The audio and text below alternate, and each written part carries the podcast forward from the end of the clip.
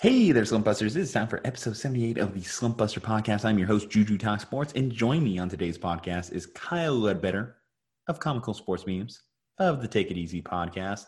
Very funny guy. We have a lot of NBA action to talk about. We have NFL Week 12 to talk about.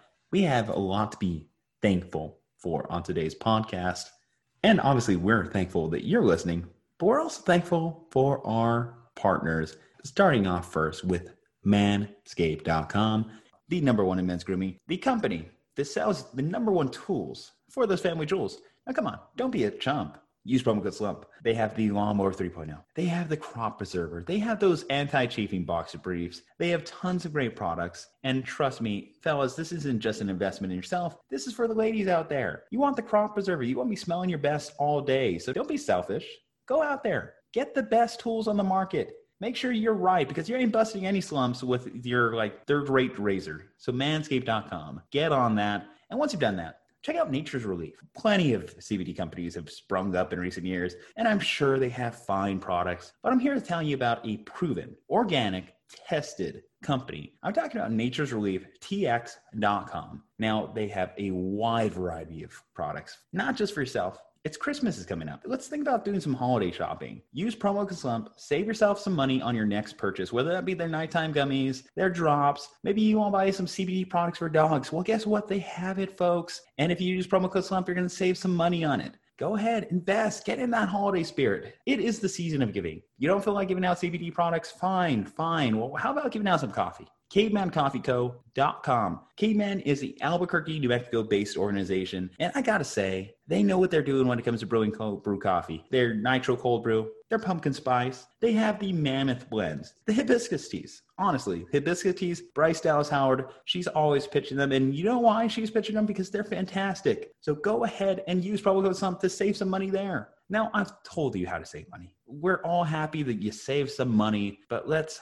make some money now. Go to razersport.com. Now, Razer, sign up for their free trial, and they're going to tell you exactly who to bet on and how to beat Vegas. How are they going to do this? Well, they have a wide variety of betting experts, handicappers, people that have bet against Vegas for years and know what they're doing. This is a worldwide sports betting network, people, and Razer Sport is dedicated to assisting you, giving you the right tools you need come down with that dub on Sundays. Now go ahead and check them out, Razer Sport, R-A-Z-E-R sport.com. And folks, I assure you, you're going to be very happy. All right, guys, it is time for the show. It is time to welcome on Kyle, and it is time to hashtag bust the slump. So sit down and enjoy.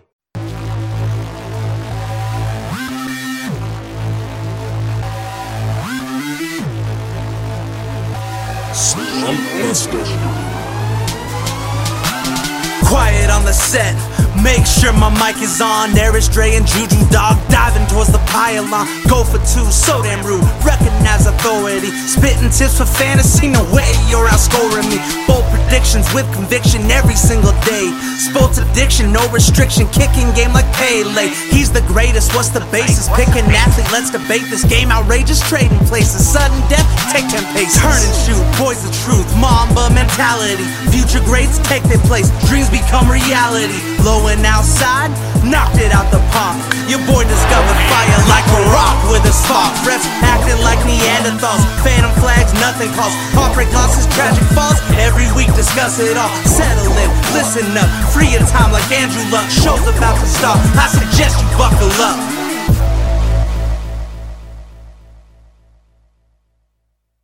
Kyle, what are you thankful for heading into this episode?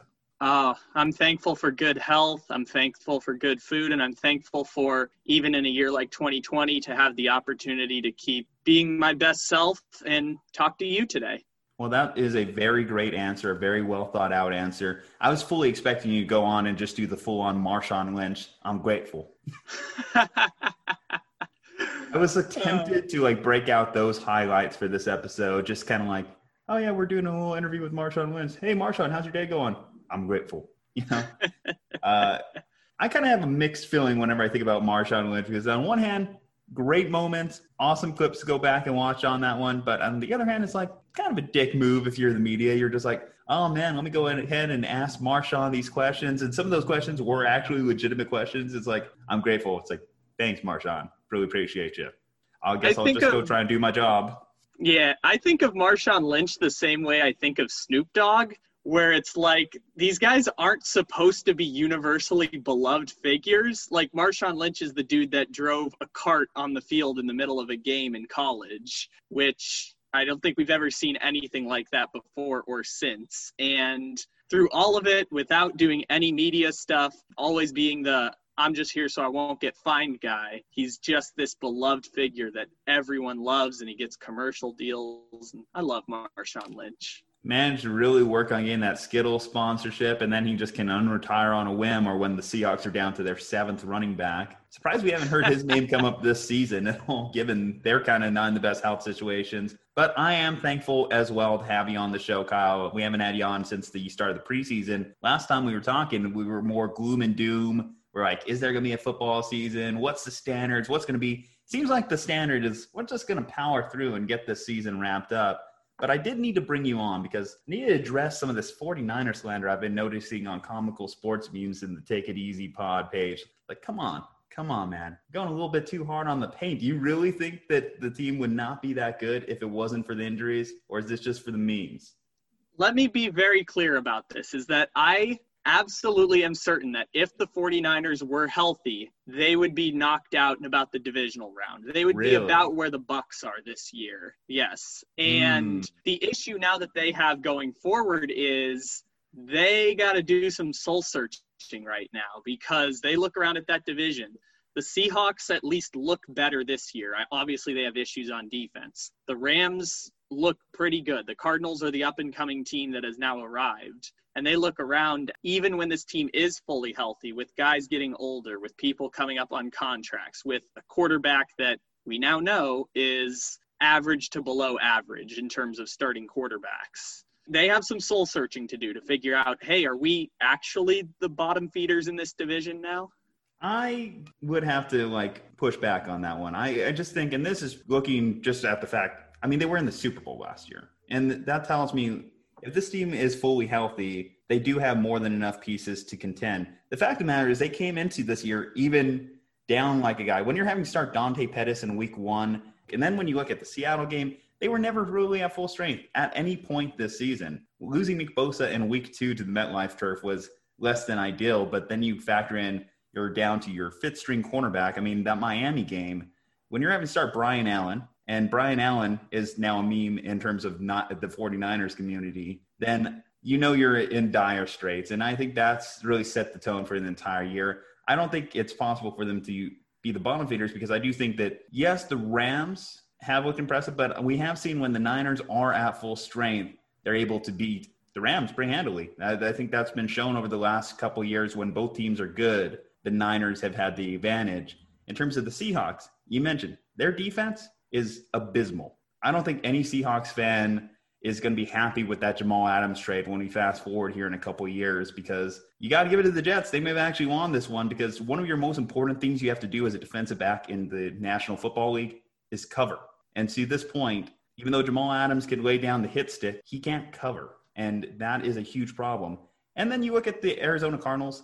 My biggest thing with Arizona long term is does anyone believe in Cliff Kingsbury long term? Do you concur? Do you believe in Cliff? Do you think that I'm being too hard on him? This is interesting because I believe in the air raid. I believe in the system more than I believe in the person himself because obviously he doesn't have the success to show for it. I think this season is probably his most successful season as a head coach anywhere. And I believe in the air raid system, even if it's a watered down version of it, closer to what Andy Reid and Bieniemy are doing in Kansas City than what the traditional air raid at Big 12 football that we're used to um, looks like. And for the Seahawks, I think you're absolutely right about Jamal Adams. I've seen a lot of slander on Jamal Adams, and it doesn't make a lot of sense to me because he's kind of become this spearhead that a lot of meme pages have decided we are going to go after Jamal Adams and we're going to go after him aggressively. And I think of him more as I think of like Tyrann Mathieu, where it's like, yes, he's a safety, but we should be looking at him more as a linebacker than as a safety because he's this like weird hybrid. And so, well, if that's the case, then we should just fully transition him in position, then keep him out there as a defensive back because he has shown he's not able to keep up with some of these more athletic tight ends. And even though the Niners are down in injury, when they are at full strength, let's face it, you have one of the best tight ends in the division there. We know that Kyler Murray clearly is going to cause headaches for him for years to come. And Sean McVay's created enough to cause issues or get mismatches with the right pieces. And if he sees that he has a mismatch on Jamal Adams in coverage, he's going to exploit it. And that's what's happened to him as much as I suppose that I'm becoming the like anti 49ers guy for some reason, I do love the matchup with them and the Rams. Like the 49ers stack up incredibly well versus that Los Angeles defense. Of course, when George Kittle is healthy, that makes all the difference in the offense because Debo Samuel is a legitimate number one. They have the running back committee. Shanahan doesn't make mistakes in play calling ever when they're winning, he looks a lot better. And I, I don't have many nice things to say about Garoppolo. Obviously, in the grand scheme of things, he's a starting level quarterback in the NFL, but there's a lot missing in his game that I think is kind of becoming the the end of the road for him as a starter but i think he has three to four more years before he goes back into that Andy Dalton purgatory where he's kind of a backup, he's kind of a starter. We're not really sure what it's going to be. And if you're the 49ers, I mean, I've talked about before on the podcast about how the 49ers have a Jimmy G dilemma because they want to move on from him, but they're not sure if they can get someone better than him this offseason. And I compare it to Sam Darnold with the Jets, where the Jets have already moved on from him because they know they're getting someone better. It's either going to be Lawrence or Fields the 49ers only have like three options for someone better than Jimmy G. It's possibly Darnold, and even that's not a guarantee. It's Stafford and it's Matt Ryan. That's about it in terms of who's available. And I agree that basically when the whole Jimmy Garoppolo debate comes down to you have to tell me that you're going to bring in someone better into the locker room. And I when you mentioned those names, Sam Darnold, who knows what at this point is his confidence shot? I mean, we can blame the Jets, we can blame Adam Gase as much as we can uh, want, but at the same time, there are certain situations in which you have to look at the player. And is he has Sam Darnold done enough for the Jets to become a good team? I know that Justin Herbert's not necessarily on the best team right now in the world, and he's managing to pull together, scrap, claw, at least look competitive in those matchups. That's something I haven't really seen from Sam too much in his career. When you look at Matt Ryan, Matt Ryan, I think, is worse off than Garoppolo at this point in his career. First off, he's more expensive. Second off, he's actually even less mobile than Garoppolo. And that's saying Garoppolo came off of ACL a couple years ago. Would you say that he's had a lot of success with Kyle? Of course, he has the MVP. But we're not living in 2016. We're living in 2020. At this point in their careers, I would take Jimmy Garoppolo over Matt Ryan. Um, and then you mentioned Stafford. I well, let me throw this one out. Actually, how about Kirk Cousins? Because no, I was putting him no, below no, Jimmy G. absolutely not. Let that narrative die because people have been trying to ship Kyle Shanahan to Kirk Cousins for multiple years, and that is just like one of those bad fan fiction novels that just needs to die and be put away, sealed in a book. Keep it away forever. But uh, as far as Matt Stafford, I would say that one I'm a little bit fringe on. But again, it's just like when you look at the contracts, when you look at what Stafford has done over the course of his career, has it ever been anything too exciting? I mean, the narrative out there, of course, Stat Padford has followed him around for the majority of his career. Not a lot of winning seasons. And yes, again, you can blame the Lions organization, sure. But the, he did play. It's not like he has had no supporting cast. He's had Golladay, he's had Marvin Jones, he's Cal- Calvin Johnson. There's been pieces there that I think that at some, some point in his career, Matthew Stafford should have had a transcendent year. He hasn't really ever had that. And that's why I don't really, I'm on the fringe with him because I know in terms of athletic ability, sure. But in terms of mindset and competitiveness, I'm like, ah, I am tough on that one. So my only real option for moving on from Jimmy G would be if they drafted a quarterback. And that's, you know, there's a lot of interesting names getting thrown out there. There's Zach Wilson, there's Trey Lance. Those are going to be more in the tier that the Niners are going to be find themselves in because – you're already giving up on Trevor Lawrence. You're not drafting him at one. You're not getting Justin Fields because he's going at two. The Niners are pretty much going to be in that 10 to 15 range somewhere in the draft at this point. Less come off of the bye. Nick Mullens decides to go on some impressive run. Maybe Jimmy B does come back in the last three games and goes 3 and 0 and messes with draft position. Then they're put in that position where it's like, do we trade up? Do you know, you're hearing Kyle Trask, you name it, thrown around out there. I think the only real option is for them to draft like a quarterback in rounds two through three. And then it comes down to Kyle's ability to maybe develop that guy. And that is even then a question mark because Kyle did draft a quarterback before. He drafted CJ Beathard in round three, and CJ Beathard never developed into the 49ers franchise quarterback. He was so bad that the Niners decided they had to make a move and trade for Jimmy Garoppolo in 2017. So I even have my questions with Kyle's ability to evaluate talent at the quarterback position. And what's going to follow Kyle around for his career to this point, his record with and without Jimmy Garoppolo, night and day. It's literally, I want to say something like seven and 24 versus 25 and seven. you know, that's that's a huge disparity. The most important quarterback stat out there, and I know a lot of people don't want to talk about this. Can I win with this guy? And they've won almost three times as many games as they've lost with Jimmy Garoppolo. This is interesting because everything you're saying makes it seem like if you're interested in a rookie quarterback and you can't go up and get one, then it feels like Darnold is like a risk worth taking. Like he might pan out, or the right he value. might not. Yes, and I don't know what his value is going to be. Probably a, a late second, early third rounder from the Jets. I would assume because, like you said, he hasn't shown a lot in the first few years, but it's enticing. And the rookie quarterbacks are going to be fun because right now our draft guy for the podcast, he has six first round grades on quarterbacks. And you mentioned all of them, and with the addition of Mac Jones from Alabama. And there's like 10 teams I could make the case for drafting a quarterback. So some of these teams are going to be left out, and they're going to have to pick between the Jameis Winstons and the Cam Newtons and the Mariotas and the Andy Daltons of the world in free agency to kind Yeah. of fill that quarterback position. And so I always think about it like this. It's like this Family Guy reference here. You can draft the mystery box, or you can stay with Jimmy Garoppolo. The mystery box could be anything. It could even be Jimmy Garoppolo.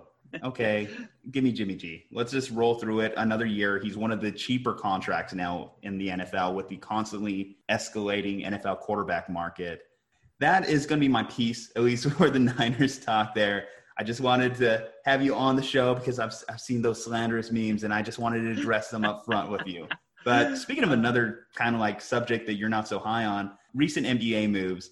I've seen some posts on your page, one in particular, overpaid and overrated in regards to the Charlotte Hornets' new tandem of Gordon Hayward and Lonzo Ball, or not Lonzo Ball, LaMelo Ball. Sorry, the other one. the other multiple Ball brothers nowadays. But they might have the other one sooner than later. I They think might. they might be trading for the other one. you think that is what LaVar thought about whenever he was concocting like the trio in his mind, all three of his boys playing in Charlotte under Michael Jordan, the man that he so publicly put became famous for uh, wanting to go against. Also, a Celtics fan. Gordon Hayward never really panned out for us. Obvi- You can blame the injury, one of the more notable sports injuries in recent history, of course. Even when he came back, it- he just never really had a role with that team. It was clear that the other guys around him were on a better level than him. Uh, obviously, you can't really take Jaylen Brown or Jayson Tatum out of the starting lineup put in Gordon Hayward, and that became a problem. So naturally, I think he kind of felt it was time to move on. He opted out of his contract with the Celtics, and for some reason landed in Charlotte. It didn't make too much sense for me because we were hearing like the Knicks thrown out there. We were hearing the Indiana Pacers were actually a team that he was pursuing very strongly to be on, but he ends up in Charlotte. I guess my question with the Charlotte Hornets is this a team that we could see over 40 wins this year? Because they haven't really been above that threshold in recent history. See, this is interesting because we know that they have this young player who that is the highest player they've drafted, I think, since Emeka Okafor was the or Kidd-Gilchrist and Emeka Okafor, the highest picks the franchise has had in a while. And they're so high on him, and then they go make this move with Gordon Hayward, which on surface level he makes their team better, but 120 million dollars. I've been laughing at that for almost 5 days now. It has been just unbelievable. Not only that, but the irony of not paying 40 million for Kemba Walker just to pay 48 million a season for Terry Rozier and Gordon Hayward. And in regards to Charlotte, the Eastern Conference is fascinating because we have this top tier of Milwaukee and we suspect probably Brooklyn with a healthy Kevin Durant and Kyrie Irving. Brooklyn should be up there because Durant when healthy, is one of the best players in the sport. And then there's Toronto, Miami, Boston, Philadelphia. They're jockeying to get into that top tier. And then there's just this hosh posh of Pacers, Magic, Hawks, Bulls, Hornets. Oh, uh, the Heat were up there with Boston and Miami okay. and Philadelphia and Toronto. They're yeah. in that like second area where I think they're pretty good, but I think they're good. I think Miami's pretty good. Not certain, but I think they're pretty good. And to your original question, I think it's a longer rebuilding thing, and Charlotte's offseason right now could go anywhere from an A to an F in terms of how it plays out. And it's all dependent on LaMelo Ball. If he becomes this best player the franchise has had in really since it's gone back to Charlotte, then it's it's a big win and he'll be worth $30 million a year like they paid Gordon Hayward. If he's even average or doesn't turn into a great player, it sets the franchise back five to six years. And he needs to be to like equivalent question, to their Ja Morant, I guess. Yeah, for sure. That's a that's a great example because it's star potential and he's the only guy on that roster. Sorry, Devonte Graham. He's the only guy on that roster that gives me star levels of potential. But to answer your original question, I think they're probably more closer to the 30 win range. I would probably set the over under around like 31 or 32 wins. Which still might be good enough for an eight seed in the East because you know, the NBA, uh, yeah, their playoff structure is weird. but, and they got know, wild cards now, so you can get the ninth or tenth seed and get a one game play in. Wait, that got approved? I think I think the at least the same format that they did in the bubble, where it's like eight and nine seeds, uh, where we got ah, like okay if they're within a certain number of games, I think that's going to continue. But they're talking about ninth and tenth seeds, which that might be approved before we start the season. I suppose that's fine, just given it was it's going to be another shortened year given the COVID situation. Okay, well, another obviously notable big headline that we didn't really get to touch on a lot last week was the Klay Thompson injury obviously we were very excited to see Klay back in the league. We are like encouraged by his road recovery. I think it was just a couple weeks ago that he was just deadlifting 400 pounds on his IG story. And then we get the news and it just kind of came out of nowhere. It's like, oh, Klay Thompson has a leg injury of some sort. No one said serious leg injury. And then next thing you know, yeah, it's Achilles. And God, as someone who worries about rupturing my Achilles just walking down the stairs in the morning. that that is um, heartbreaking, especially coming off that ACL injury. Kyle, what are your thoughts on the Warriors? Are they closer to playoff team or are they closer to top 10 lottery team? Ooh, let's see. So, if we're talking just playoffs, I think they'll make the playoffs with Steph Curry alone, even if it's a 33 year old Steph Curry. Um, then you factor in Draymond Green and Andrew Wiggins and now Kelly Oubre and I guess Brad Wanamaker is their backup now, so that's kind of nice. They are in that class with Houston and Utah where things could go either way. They could make an OKC type of playoff run, or they could fall out of the playoffs, and this jump starts the rebuild where we're going to see them start selling off Draymond Greens, Andrew Wiggins, or in the case of these other teams, Westbrooks and Rudy Gobert's. I mean, and Klay Thompson specifically, like this is, I would not wish this upon anyone because of how tough rehab can be, especially from a catastrophic injury like that. Um, for him to have to go through that without ever getting back on the floor, I'm just glad he gets to do that in Golden State, where they will continue to shower him with praise instead of Orlando or Washington, where he's kind of like he's got this bad contract that undoubtedly is really, really bad for the Warriors. They're paying him roughly a $100 million over two and a half seasons to play no games for the Warriors. But they love him because he's Klay Thompson. He's going to have his jersey retired and he's a champion in Oakland and San Francisco. Yeah, that's one of the things that's least talked about the, at the moment. That Klay Thompson's contract from Bentler being one of the most sincere, well earned contracts and now being one of the biggest albatross contracts given his injuries and the uncertainty of how he comes back from these injuries. Obviously, these are both very serious ones to have back to back. He essentially went uh, opposite of a Boogie Cousins route because Boogie, obviously coming off Achilles, immediately tears his ACL. And actually, good for Boogie. I think he got signed by, I want to say, the Bulls, if I'm not mistaken, this past Uh, week? I just saw the he signed a or the. Rockets. It's either the Bulls or the Rockets. I think it might be the Rockets actually. I just remembered a red jersey tint. You know, everyone's doing their photoshops Yes. there, and yes, it, it is absolutely the Rockets because that was making me think to my mind. Oh, at this moment, James Harden is still on that roster. At this moment, Russell Westbrook's still on that roster. Do you think that the Rockets are going to go into the season with both those guys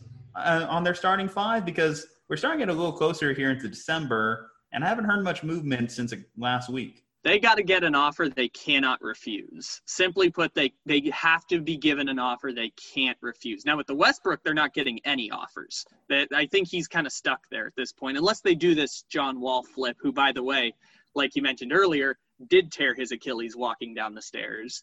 If they get Brandon Ingram in a trade, they're going to pull the trigger on Harden. If they get Ben Simmons in a trade, they're going to pull the trigger on James Harden. If they get Caris LeVert in a trade, they're not going to pull the trigger on James Harden. And so they have to get an offer they simply cannot refuse to move off of him this year. And like Steph Curry a year from now, because I'm so interested by what Steph Curry's next move is. Is it continue to try and play this thing out with Klay, or is it strategize his own exit from Golden State this next season and the coming off season? Um, interesting one there. I haven't heard too many people talk about Steph Curry and the potential for him leaving. I think most people just assumed he was in that Kobe tier, where we just always associate him with one team, one organization. He's there for 20 years, and we don't worry about it or think about it any other way. But the thought of Steph Curry as a free agent in a age of player mobility, everyone's on a new team. LeBron's on his third team no one's having these like kind of careers where they just stay with the organization, that Dirk Nowitzki type career. Do you think that's a real possibility? If you had to put like a one to 10 scale of likelihood of that happening, where would you put that? To go back to what you said a second ago, I thought the exact same way about James Harden that he was going to be a rocket lifer, and that seems to be not the case because he obviously just turned down an extension. I would say Um, it's his, his second organization, though, anyway, for it's him. fair enough, but I, I kind of just associated like he is gonna have his jersey retired. He can go the Kobe route, get the sympathy contract, and for the Warriors, it's just a question of do you want this? And for Steph, do you want this? And on a one to ten scale, I'd put it like if he retires a Warrior, I'd put it probably like a two or a three.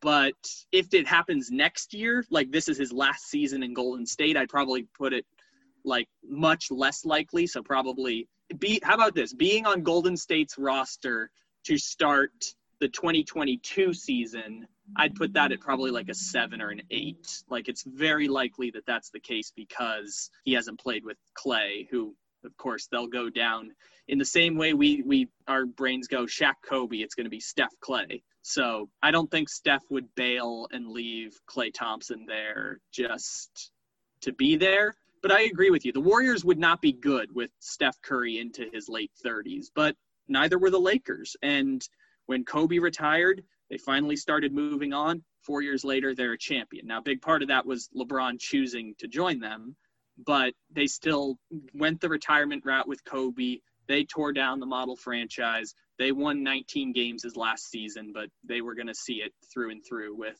an aging Kobe Bryant. And I don't know what the Warriors choose with Steph Curry. Well, I guess with that, you would have to wonder is Steph Curry, I mean, we've seen him take pay cuts. Obviously, you get the other guys on the roster before. As he does continue age, would he still want to be paid like a max player like Kobe did in his later career? Because that would be one of the biggest differentiators between the two. And his ability to shoot is so elite that I don't think that we'd have to worry about him. Even if he became more of a bench player, he could literally have that Ray Allen type of career later into his playing structure. And one thing too, uh, you talk about the short term like concerns and short term earnings. Obviously, Joe Lacob can't be too happy that he had to open his new stadium without Kevin Durant, without Klay Thompson, with Steph Curry for a few games. Then he has the hand injury. Then he's banged up the majority of the year. Then Corona happens. He has to close down. They're trying to make this new stadium in San Francisco like the place to be. They want to make Oracle the number one arena in the NBA. And obviously, I think a big way of doing that is by having your guys that you're going to retire jerseys for on your team for as long as possible to the point where the only team that they associate is with the Warriors. But it is kind of funny because if I remember right, one draft day story is that Steph Curry's dad didn't want him to go to the Warriors. I want to say I read that one. Is that correct? Not only that is that Steph Curry was traded to the Phoenix Suns. It was done and done. The Arizona, I think it was the Arizona Republic, one of the newspapers in in Arizona had their cover of Steph Curry in a Suns jersey. And what happened was it was the former coach, I forgot his name now, of the Warriors, Donnie Nelson. Donnie Nelson had the trade for Amar'e Stoudemire for Steph Curry, and they pulled the plug on the trade after it had already been accepted because of Amar'e Stoudemire's um, knee injuries. And because of that, they pulled the plug on the trade. They kept Steph Curry, and the rest is history now. And then Amar'e goes to the Knicks because the Knicks would make that kind of move. Yes, they thought they were going to get LeBron and Dwyane Wade and Chris Bosh, and so did the Bulls. Mm-hmm. But at mm-hmm. least the Bulls didn't pay for Amar'e Stoudemire. At least we don't have expectation of the Bulls to do anything post Michael. The Knicks, obviously, every single news year, it's like, oh, who's going to go to the Knicks? Well, it turns out that the only ones profiting right now off of the Knicks are the fake jersey salesmen. You know, you know they've been pitching the Giannis Antetokounmpo jerseys onto people for a while. Uh, they had the Westbrook jerseys ready, I'm sure. Yeah, you you know how they're they're making their money out there.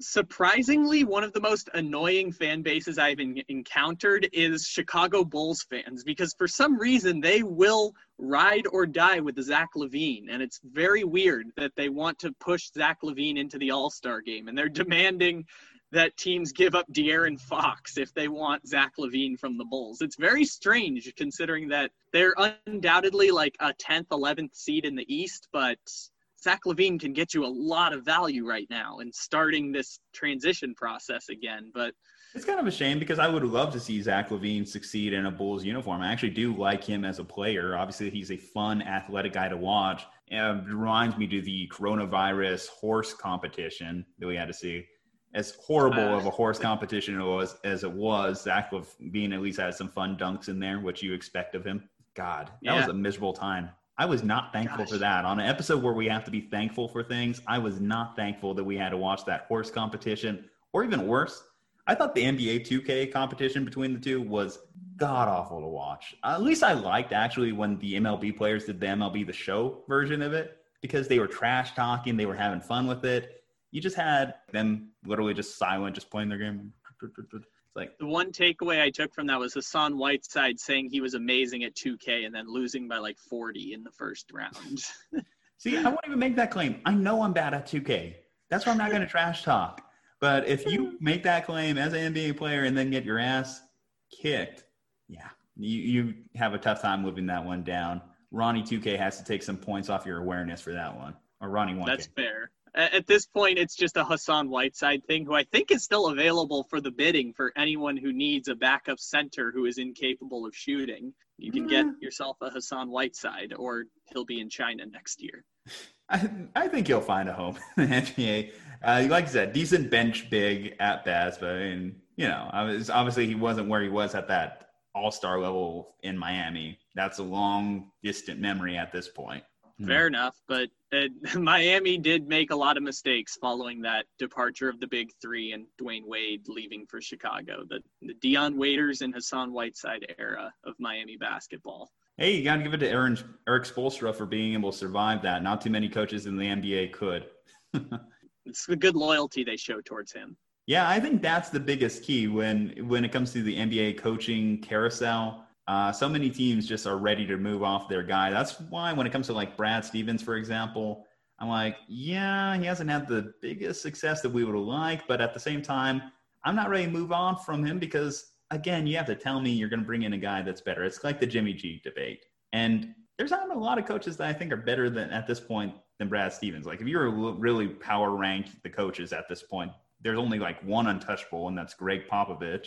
And then when we get down to it, it's like everyone always talks about Doc Rivers, but I've never been a big Doc Rivers guy. Obviously, he's the only coach in NBA history and probably will be the only coach ever to say they've lost three 3 1 leads. Ty Lue, is Ty Lue a top five coach? No. For some reason, there is this group of semi analytics people who I'm now dubbing the cult of Nick Nurse. And for some reason, they will defend Nick Nurse to a T no matter what, that he is the best coach in the NBA now because he is creative, because he gets the most out of his players. It's very strange. So I feel like I have to mention it so that the cult of Nick Nurse doesn't show up in my mentions. I would say at least maybe Nick Nurse is a top 10 coach. Like, seriously, rank, ranking these coaches, how would you put it? Like, who would you put in your top five? Uh, I love a good coaching ranking. So, see, this is interesting with Doc Rivers because I wouldn't have fired Doc Rivers if I were the Clippers. Now, there's only so much they can really do because they can't trade any of their best players. There's not really anyone available better than Kawhi Leonard or Paul George. So, Doc Rivers is there for sure. Popovich, probably going to retire soon, but technically still there. Brad Stevens, Nick Nurse in there. Spo is up there, even though he's only had one 50 win season without LeBron James. Oh, Quin Snyder, yes. Quin Snyder, Quin yeah. Snyder, the guy who looks like tax evasion. Yes. That's the only um, one I, I put him up there because at least the team consistently performs. People seem to like Alvin Gentry. I know he's not a coach anymore, but yeah, he seems the, to. See, NBA coaches, I feel like they are one of the least appreciated coaches in the three major sports. Would you say that? I mean, obviously, I feel as though NFL coach is number one far and away because they have a big part in the game planning. They're literally breaking down tape every minute of every day, nights, weekends, you name it. Um, MLB managers. Now that's an interesting one between an MLB manager and an NBA coach as far as importance to the team. You would say MLB managers, you know, they have to make those key bullpen decisions, but a lot of that has been taken out of their hands when it when you talk about the front offices having a little bit more control, the money ball era, the sabermetrics getting thrown in there. Obviously, we had that World Series moment when it came to Blake Snell that people are still roasting Kevin Cash for. and then when it comes to basketball, it's really comes down to this. I mean, Steve, we didn't even mention Steve Kerr when we are talking about ranking, right? And Steve Kerr, yeah. that's one of those big question marks because it's like he has these Hall of Fame level players. Would, would he want a title if he was missing any one of those key ingredients there? Obviously, we just saw a year without Klay and KD. Didn't look that great. Yeah, and Steve Kerr is not like one of these guys who's like, I am a great offensive coach. Like, I am great with a system. I know exactly what I want to do. Uh, when they were winning big, it was Alvin Gentry, again, was running the offense a lot like D'Antoni is the shadow coach this year for the Brooklyn Nets. Alvin Gentry moves on. Luke Walton fills that role. Luke Walton kind of becomes the offensive minded coach who then ultimately translates that into Lakers and now Kings head coaching jobs, even though I don't think he's actually as good as we're giving credit no. for. but Steve Kerr is interesting. I think he, he deserves credit for the coaching style that he uses, which is he's a guy who's going to keep everyone together kind of way. I guess that's kind of why defensive coordinators get hired in the NFL is like, hey, this guy seems like he's good at keeping a unit together because unless they're like a super big defensive genius like Bill Belichick or allegedly Vic Fangio, I don't see much of an incentive to hire a defensive coach as a head coach unless they're the Mike Vrabel guys who seems like they really like the players. I think that way kind of with Steve Kerr. I feel like it helps where, for a Mike Vrabel where he's in that fraternity of that locker room. You know, like you mentioned, Steve Kerr was in the fraternity of that locker room. A lot of the players respect him because he won those titles with the Bulls. He won on those super teams, and that's why he was able to keep the super team dynamic that the Warriors had keep everyone's ego in check until that final year, of course, where you know you have Draymond calling KD a bitch from the sidelines. And that was probably one of those biggest examples of him mismanaging. Even though in back, if this was back in the '90s, he would have been able to just straight up give KD and Draymond some boxing gloves and just tell them to work it out. but Steve Kerr, he was great for what that team needed. But I think that he's not a coach that they can rely on for a rebuild. And I think that's what's going to come into play as these Warriors move into their next phase. Like, is he going to be the guy that develops James Wiseman into the next big star? I don't know if I see it. And I don't know if I see Steve Kerr there. I think, though, eh, he won't get fired from the Warriors. I think that that'll be one of those splits where it's pretty amicable. He goes back into the media. The Warriors move into a full stage rebuild, perhaps. But yeah, because I, Steve Kerr, yeah, that's one of the big question marks. NBA, MLB managers, who has more power? Uh, MLB managers are are interesting because I think MLB managers are a little below the NBA guys who are significant level below like NFL, college, and hockey coaches. Again, I don't know that much about hockey, but I see them like actually designing plays and stuff. So I think it's fairly comparable. But I do think that and I, NBA coaches don't get a lot of credit. While I say at the same time, I think they are less important to the success of a team than I think people like to think. But also, I talk to people who are big like basketball people, and they're like, "Yeah, coaches make this much of a difference because." they're not like calling out plays and stuff. The plays are usually already predetermined, etc. I I hear basketball people say, yeah, coaches do make a difference, and then I look at it and I see, well, it seems like players that you have makes all the difference when it comes to playing on a basketball team or with playing winning basketball. I mean, you look at LeBron. LeBron has never had to have quote unquote a elite level head coach throughout his career. In fact, he's pretty pretty much the coach. He wanted Erik Spoelstra fired when he was in Miami. There's a lot of people that thought he probably wanted Frank Vogel fired the second he walked into the Lakers locker room. And now Frank Vogel at least can say he's a NBA Finals winning head coach. Does that mean that Frank Vogel's in the top five? No, probably not. Yeah, no, but, no. Sorry, Frank Vogel, but I, I do think to to the big three point. I think if the Heat at that time had been owned by David Griffin, I think Erik Spoelstra probably would have been fired. But the Heat kind of said like, this is this is Pat's team. This is not LeBron's franchise. This is Pat Riley's franchise.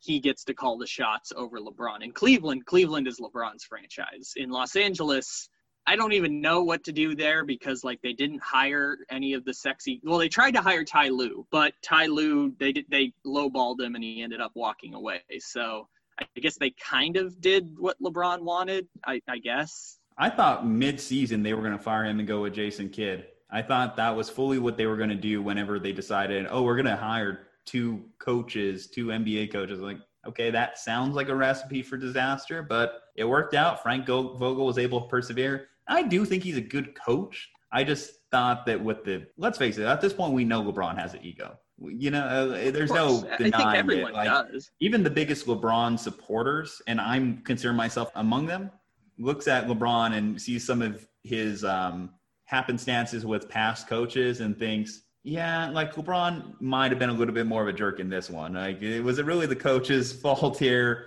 Do we really need to go fire the coach? I mean, you've seen that bleed over into like some of the other NBA culture. Obviously, what's happening out there in Brooklyn. Kenny Atkinson doesn't even last a full season with Kyrie and KD over there. Um, yeah, NBA coaches, you just feel expendable if you're not on this like tier of guys who have won a title and not even won a title by your own coaching efforts, but by just happen to be around greatness. Or that the players want you to be the coach. That's especially the case for Brooklyn now because Steve Nash was basically Kevin Durant's personal mentor back when he was in Golden State. And you could tell Kevin Durant had all of his gigantic handprints on the hiring of Steve Nash for sure. And D'Antoni's going to be the system guy. He's going to run the offense, of course, but Steve Nash is going to be the coach who relates to the players, and KD and Kyrie want him as the head coach. Yeah, I, I still haven't fully bought into the Brooklyn dynamic myself personally, just given those players, I don't trust them.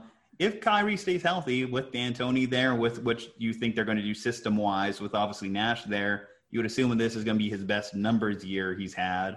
Yeah, if they got Harden, if that really ended up happening, we said it last week. We pretty, we're in pretty firm agreement. That sound screams second round exit. I think that they just on talent level alone would be good and it would be total chaos, but I at least want to see them try because it's new and exciting and fun. So it I'd would be fun for a little bit. It's like fun, like looking at a car crash. That's exactly the type of fun. Sort of. I mean, is Kyrie Irving? I assume if they're going to make this happen, which I, I don't think it's going to happen anymore, just because the Rockets are not going to give away Harden for pennies on the dollar. I'm interested to see how it happens. Like, is Kyrie going to acknowledge beforehand? I'm going to score 17 points a game and be fine with scoring 17 points a game. And James Harden's like, I don't, I'm not going to score 33 a game. I'm going to score 25 and I'm going to have six less shots. And KD, you're the reason we're going to win. You're the reason that we're going to do this if you can recapture the Kevin Durant before, who was, in my opinion, the best player in the world before tearing his Achilles. Yeah, he would have to absolutely be the alpha in that locker room to kind of keep those other two guys in check. It just from a pure basketball perspective, never liked that. It was a fun like Photoshop, but I, I don't think that that's going to happen. Like you said, what is the incentive for the Rockets to trade it? None. Yeah. Zero. The, the Nets don't have the picks or anything to offer. And obviously, we know number one picks in the NBA don't carry as much weight as if you told me this was the NFL. Yes. The Rockets will do it if they can get a, a star in return, like a Brandon Ingram or maybe a Paul George or whatever it might end up being. But again, they'd have to, or Jamal Murray. That's another one. I'm still holding out hope for the Nuggets swinging a deal there. That'd be interesting. I'd like to see that one. But This is message brought to you by the Foundation for a Perfect Package. why do I need Manscaped? Why do I need Manscaped? Why do I need Manscaped? Because the only frill I want is the one up top. Because being in a relationship is not an excuse to be lazy. Because I like talking ball, not smelling like them. Because deforestation is proven to prevent forest fires. Manscaped is the only brand dedicated to below the waist grooming. Manscaped's crop preserver guarantees that you smell your best all day long. Manscaped Boxer Briefs are the most comfortable underwear on the market. Manscaped's advanced skincare technology makes nicks a thing of the past. Manscaped is the number one in men's grooming. Subscribers get two free blade refills every three months. Get 20% off plus free shipping and handling with the promo code SLUMP at manscaped.com. That's the promo code SLUMP at manscaped.com. Get your lawnmower 3.0 today. We are the Slump Busters. And we approve this message.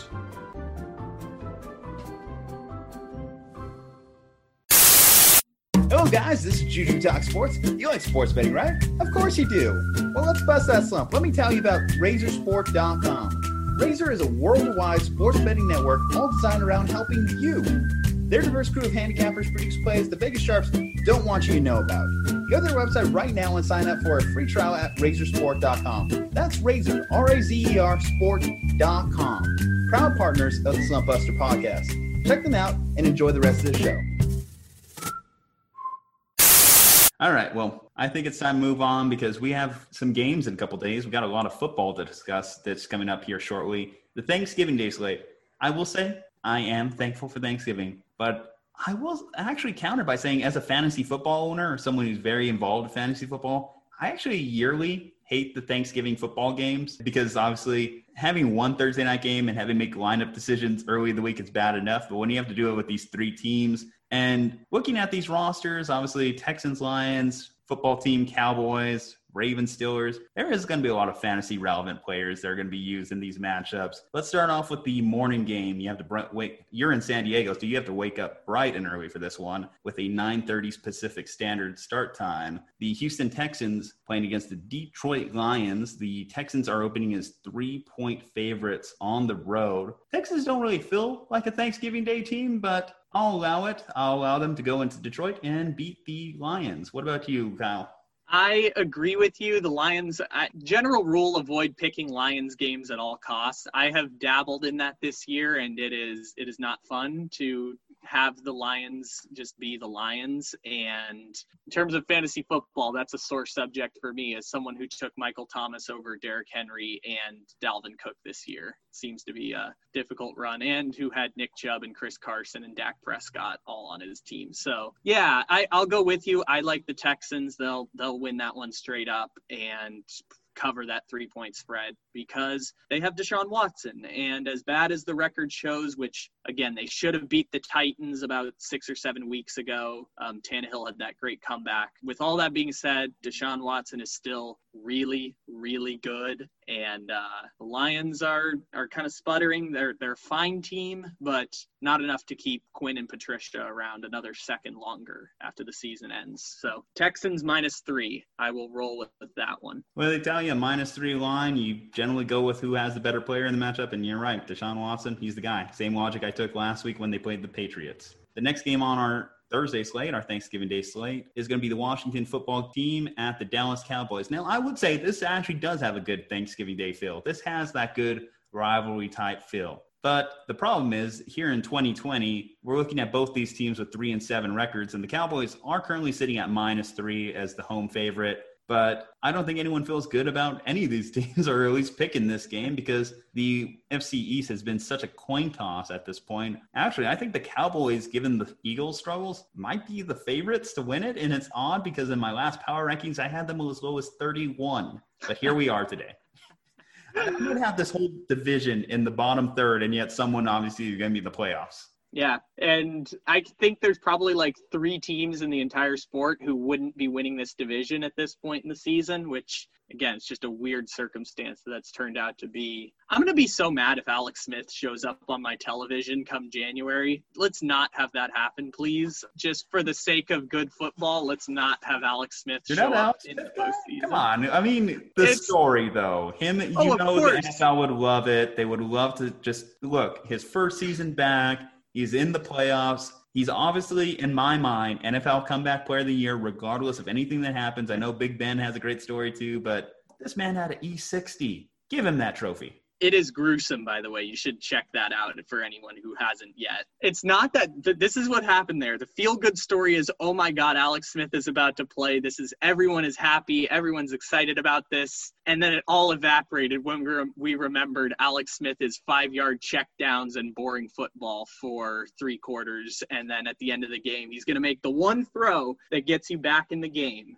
and they will probably end up winning or they'll already be blown out at that point. And so that's just been Alex Smith for 15 years, and I don't want to see that ever again in the playoffs. So I'm going to roll with the red rifle at, it was what, minus two and a half or minus three this week? Minus three, so a full field goal. Minus three, I will roll with the Red Rifle and the Cowboys this week. Even though I do really love Chase Young, I love Ryan Kerrigan. Defense has been pretty good for Washington. I will roll with my boy, the Red Rifle, this week. I think given Andy Dalton's more pocket presence or lack thereof of a pocket mobility, the Reds well, I almost said it. I call them the racial slurs at this point. I, I I just I struggle. And you know, I've been calling them the Redskins for 20 plus years. So it's gonna it's hard to backtrack on just, you know, what I know. So Yeah. I'll call them the football team out of respect, but just know every now and then I'm gonna slip up and I'll actually I won't edit that one out. That's full disclosure. That's gonna be on Yeah. there. Um, I, I ignore it when when it happens to people. I'm like, I get it. It's Yeah, not Uh, the Skip, end of the world. Skip does it.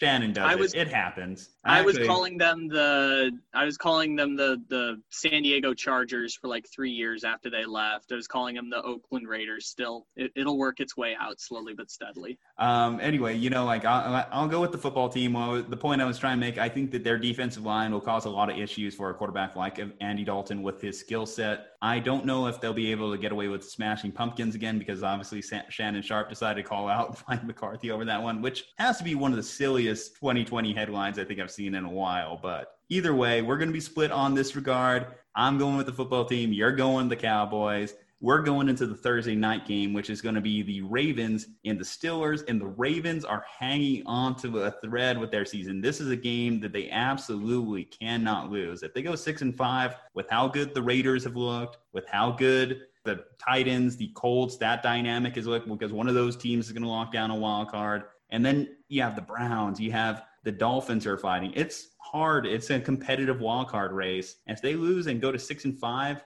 and obviously they've lost the division at this point already, they're not going to be able to make the playoffs. That's why, despite the five and a half point line in favor of the Steelers, I'm going with the Ravens to save their season this Thursday. Well, I hope we get this game because the Ravens have a bunch of COVID tests at this point, and so their facility's been shut down now. So I'm hoping that we have. It would be a true 2020 moment if our Thanksgiving night football game ends up being postponed because of COVID. But You get nothing. You get Cowboys and football team and sad cold turkey. yeah, so if they flex that into the Sunday night game, that would be uh, that would be a true 2020 moment. It would be even more 2020 if we got the Texans and Lions flexed into that Sunday night game. Actually, actually, we talked about this on Tuesday's podcast about how Baltimore is at a total crossroad at this point because they're going to have to like rethink their franchise at this point going forward, and specifically that wide receiver position because their passing game is broken, just broken. The same way the Chargers were broken last year. That's where Baltimore's at. And the Chargers turned it around. They drafted Herbert. They put gave Austin Ekeler the keys, and obviously he's been hurt. So The, the record hasn't shown for it, but the offense has improved year over year. Baltimore needs something like that. They need a AJ Green. They need a Marvin Jones. They need a Will Fuller. They need a receiver in the first two rounds this year. They need to rethink that whole thing at this point. And I will take the Steelers and give them the five and a half to cover because Baltimore cannot pass the football and because the Steelers have a really, really good defense, not just secondary, but a really good defense, period. And as shocking as it is, I, I do think that Baltimore is not going to make the playoffs, or at the very least, they can make a run to get to 10 and 6 and sneak in as the seventh wild card team. Well, if their game gets canceled, there's also a chance that they may get that eight seed because that's apparently been on the talks. That's uh, one of those that's NFL right. numbers. So it actually might work in their benefit to get this game canceled via Corona. Wouldn't that be the thing? Like, okay, let's get all these positive tests. Hey, uh, did you see someone on the street? Hey, can you cough on me? Can you cough in my mouth? I, I need to, I need to get a thing. I need to get a playoff spot. uh, or it would be even funnier if that happened and then it only got like the Dolphins a playoff spot out of all of it, which We'll get to the Dolphins here in a minute because there's some interesting discussions going on there as well. But uh, the next one, uh, next game coming up is going to be the Las Vegas Raiders going into Atlanta. Now, the Raiders have been one of the nicest surprises of the season, and it's almost a shame that on that Sunday night game that they didn't have a raucous Las Vegas crowd to welcome them in as they fought tooth and nail with the Chiefs. That that would have been exciting to see. But they're going on the road; they get to play the Falcons, and if the Raiders could continue their offensive hotness, their prowess that they've been able to exemplify this season, they should have no problem picking apart this Falcons defense. I'm going to pick them. I'm going to take it with the points. I think they're good on the road. I know all the reasons to pick the Raiders in here, and they've looked really good, but they've also looked really bad at times. So they're a mixed bag this year. But because you slandered my boy Matt Ryan earlier, I'm just going to double down and take Matt Ryan for the plus three because I am feeling some Atlanta this week for no reason other than they're just like the weirdest team ever for four consecutive years. They are always 350 yards, three touchdowns, one pick. Both teams are going to score in the 30s, and they'll win about 50% of the games at the end because when it's a shootout every single game, you're going to win about half of them. And so, over under for this one is 55 and a half points. I could see, see that this is interesting over. because yeah, this is interesting because the Falcons are also coming off a week where they had like nine points against the Saints. Which, by the way, if they had had one of those shootouts, they probably would have beat the Saints, but not so. And the Raiders defense is fine. I love Crosby and Clelin Ferrell. They're both really good on the ends, but apart from that, there's not a lot of sexy going on for the Raiders right now. So without any conviction, because the one thing worse than picking Lions games is picking Falcons games, I will take the Falcons plus three. I will say that this might be somewhat related, but Justin Herbert, first game without his stylish hair, managed to get the W. Now, it happened, it happened to be against the Jets, but still, he managed to get a win without the hair, with his, his reversion back to, I don't know, middle school haircut. Uh, the Chargers are going into Buffalo this week. Buffalo is a five and a half point favorite. Uh, Buffalo, I believe, is also coming off a bye, if I'm not mistaken, as well. All those factors kind of give Buffalo the advantage, especially a West Coast team going East Coast, morning game. Yeah, I'm going with the Bills. See, this you're talking to a guy who at the beginning of the season had the Bills going six and ten, and Josh Allen being replaced right. as the starting quarterback. if you remember the last time I was here, that was uh, that was not very good, considering that I was uh, I was not a Bills guy, but I have come around. I have apologized officially to Josh Allen, and he is now in that Jameis Winston territory of he can be good, great and just god awful all in the same game in the same quarter. So it's just it's fun to watch the Bills. I I will go with you at the Bills for no reason other than the lack of talent for the Chargers. Just a lack of talent across the board compared to what the Buffalo Bills have. And Justin Herbert is really good. He was started the game 17 for 19, 225 yards, two touchdowns versus the Jets. Obviously that's a little bit of like target practice, but he, he's really good and the rest of the team is devoid of talent. So, beginning of a rebuild for the Chargers. Well, I would say for the Chargers' benefit, I mean, uh, you got Keenan Allen there, you got Hunter Henry there, Mike Williams. Those are solid pieces on offense. Uh, defensively, Joey Bosa, I think they're going to move on from Melvin Ingram this coming season as well. So that might be a little bit what you're saying there as far as rebuild.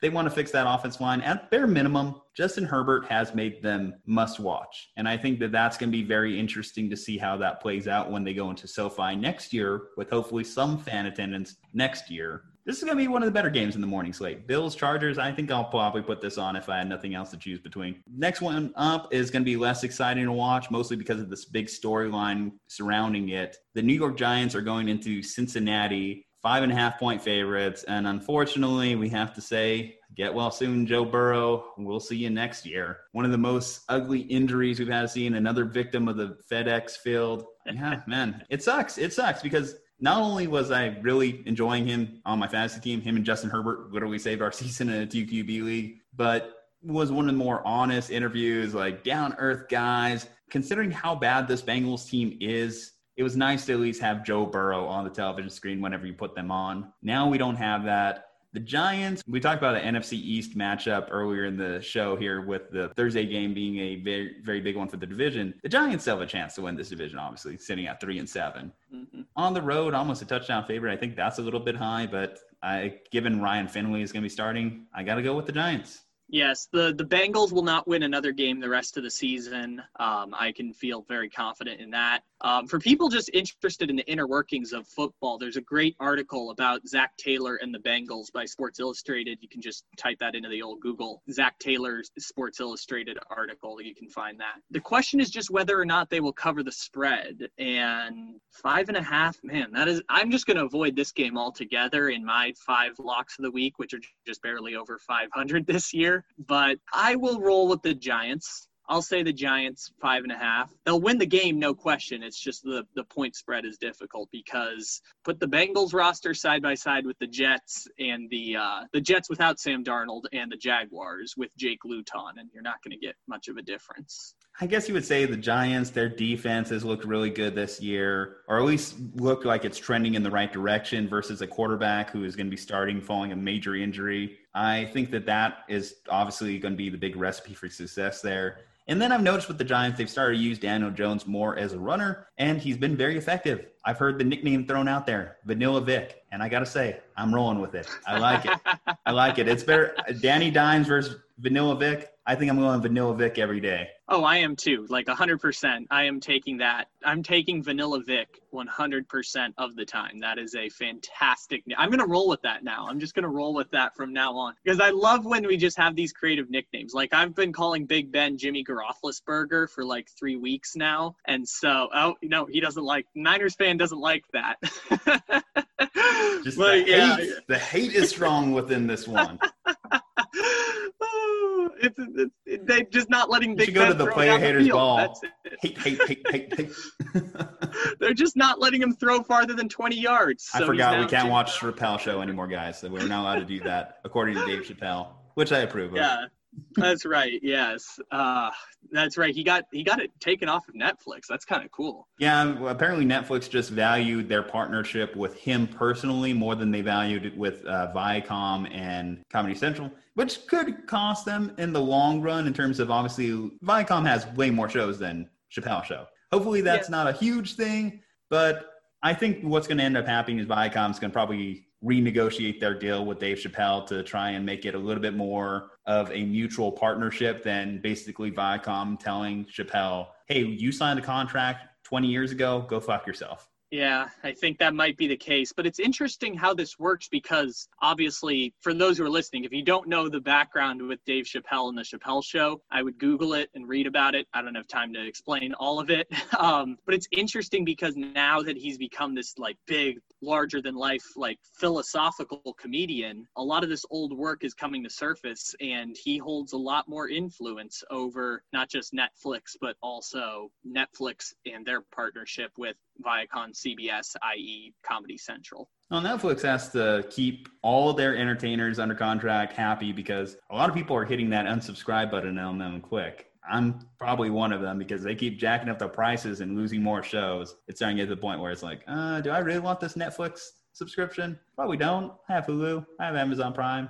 Yeah, it we are in this amazing space right now where basically you can get if one person has a Netflix subscription, you can share with like five different users. You can basically get this labyrinth of TV movies with like big time actors and stuff for like $3 a month. And obviously that's going to go away at some point and I think right now we're just living in this wonderful space where we're getting things cheap and soon supply and demand will catch up to it. And you know yeah. we'll see how it works out over time but i understand as someone who does not subscribe to streaming platforms myself um, i understand a little bit of the nuances of not wanting to pay for netflix because you don't use it as much as you did before. Yeah all right. Well, where were we? Okay, so we both said the uh, Giants are rolling on the Bengals. Yeah, we're on Vanilla Vic. Vic. I'll, I'll stay tuned for when that meme starts to drop on comical sports memes. Keep an eye out for that. All right. Uh, here's a good one, a really good one, obviously. Uh, in the morning slate, you have the Tennessee Titans at seven and three versus the seven and three Colts. The Colts are three and a half point favorites in this game. Seems a little, uh, seems a little high for me. I thought this game might be a point. Hell, I even thought it might be a coin flip. But uh, Vegas is making a bold decision by naming a favorite here. The Colts had to play a little bit of comeback duty when it came against the Packers last week. The Titans have had their moments. I don't know. I mean, obviously they had to win on a big overtime Derrick Henry grown ass man touchdown. um, damn. You know what? Uh, know what I always have to do though when a game is this close defer to my guest. Kyle, go for it. I'm interested to see where the experts move the line on this one because last time they were all in on the Colts and they nailed it because the Colts whooped up on the Titans on Thursday Night Football. Zero, zero points in the second half for the Tennessee Titans. And the Colts have the best defense in the league. No ifs, ands, or buts about it. They are the best defense in the league when you go down the line from Leonard to DeForest Buckner, to Grover Stewart, Anthony Walker, Justin Houston, all the way down to Kenny Moore in the secondary and Xavier Rhodes being better than Stephon Gilmore this year, despite all the slander he got last season. It is the best defensive unit across the board. Um, I don't know which way I would go with this because, I, again, the offense for the Colts has been remarkably good the last two weeks. The the first time they played the Titans and against the Packers, just Philip Rivers is averaging near, close to 300 yards in each of those last two games while completing, I think like 70% of his passes, a little less than that. Um, gosh, I don't know whether it keeps up or not, but I will for now take the Titans plus three and a half to win that game in Indianapolis because I think the Titans and Colts are fairly even teams, and I expect them to to ultimately split the season series. And for more likely than not, thanks to Gardner Minshew in Week One, the Titans to get the number four seed in the AFC playoffs, and for the Colts to maybe play them in the wild card or play as the the, the five or six seed, depending on how this falls between them and the Browns and the Raiders and the Dolphins. I like it when you consider these teams how close they are. As you mentioned, it's hard for a team in these positions to just straight up sweep their opponent. So I'm going to go with the Titans. I think that Vrabel is the type of guy that relies on bulletin board material to motivate his players. And I would say the fact that they beat you just a, a couple weeks ago, I think is the ultimate bulletin board material to have.